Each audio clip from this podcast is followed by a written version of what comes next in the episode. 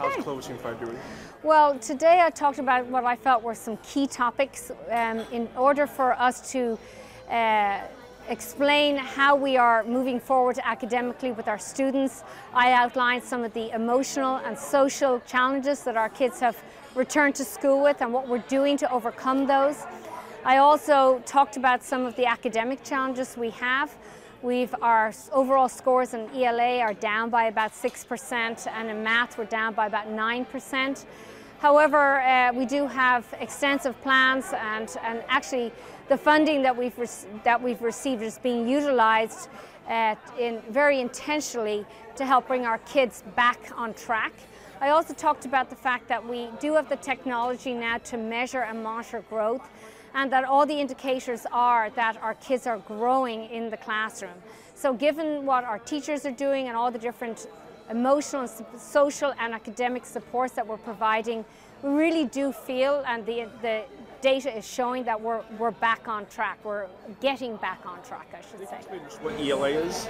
English language arts and math are the two areas that the state of California measures us in.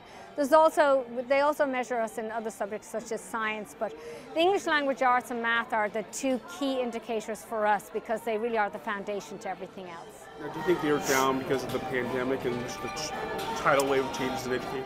Yeah, no, they're, they're down mainly because during uh, the year before last, we had an entire year of instruction where, you know, half our kids were on on Zoom and the other half were in person and there was a lot of interruption to the educational process.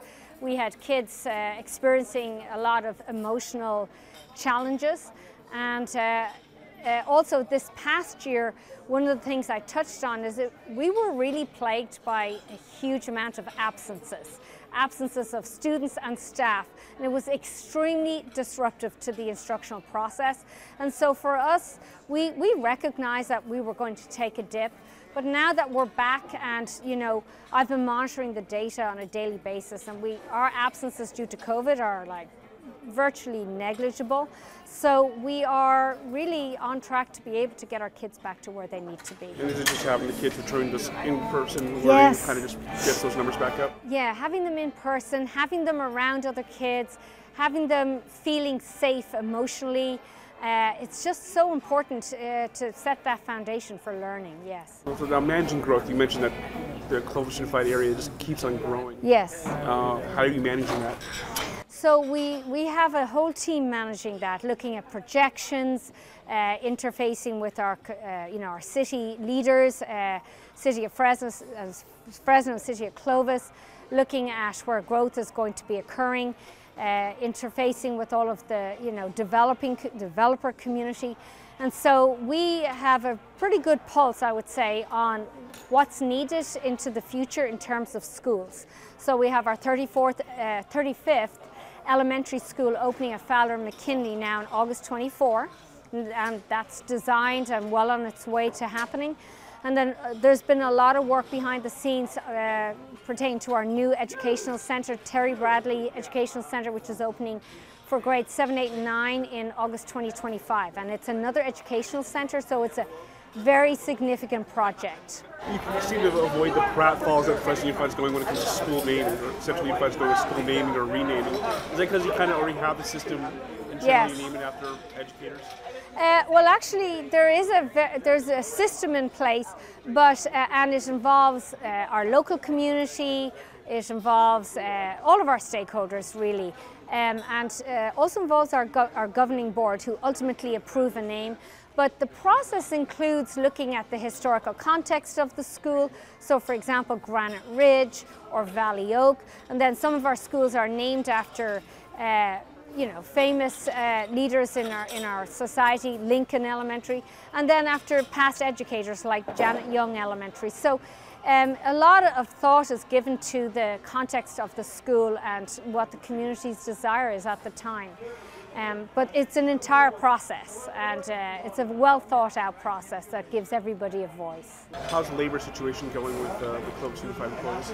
Yeah, um, we've been monitoring teacher shortages around the state. We ourselves did not experience that. I would say that, you know, all of our shortages uh, for teachers have either been filled or in the process of being filled. Some of the areas though that we really are feeling it are uh, in our transportation department. We've had a lot of um, issues in terms of not being able to fully staff our buses, our bus drivers.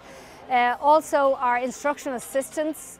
We have a lot of openings for instructional assistants to assist us in our special education department.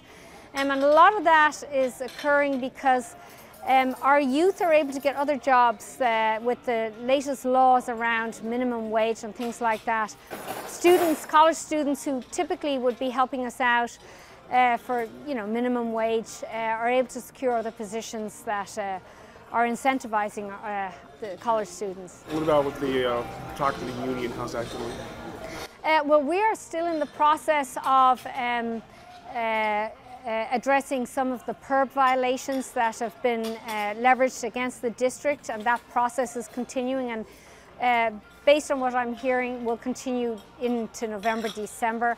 And at that time, we'll be awaiting some news on what the, what the courts have decided in terms of um, how Clovis Unified can proceed into the future with respect to our employee uh, representation.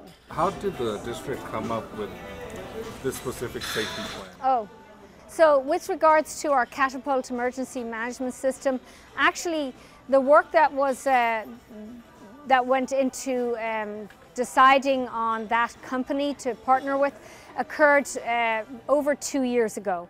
Uh, our team looked into uh, several different companies and um, we uh, liaised with our first responder colleagues and agencies and uh, we landed on Catapult EMS. All of this has been actually in the works for over two years and uh, I will tell you that you know, we get a lot of questions about our open campuses and the fact that we don't have, you know, fences and barbed wire, and metal detectors. And uh, as I was talking with uh, the owner of Catapult, who himself liaises with the FBI, he was telling me that, um, you know, that having fences and metal detectors and things like that present challenges too because kids can be corralled into a facility if an intruder gets in. So he did tell me that what, what the general consensus around school safety is, is that speeding up your response to a situation is the number one priority.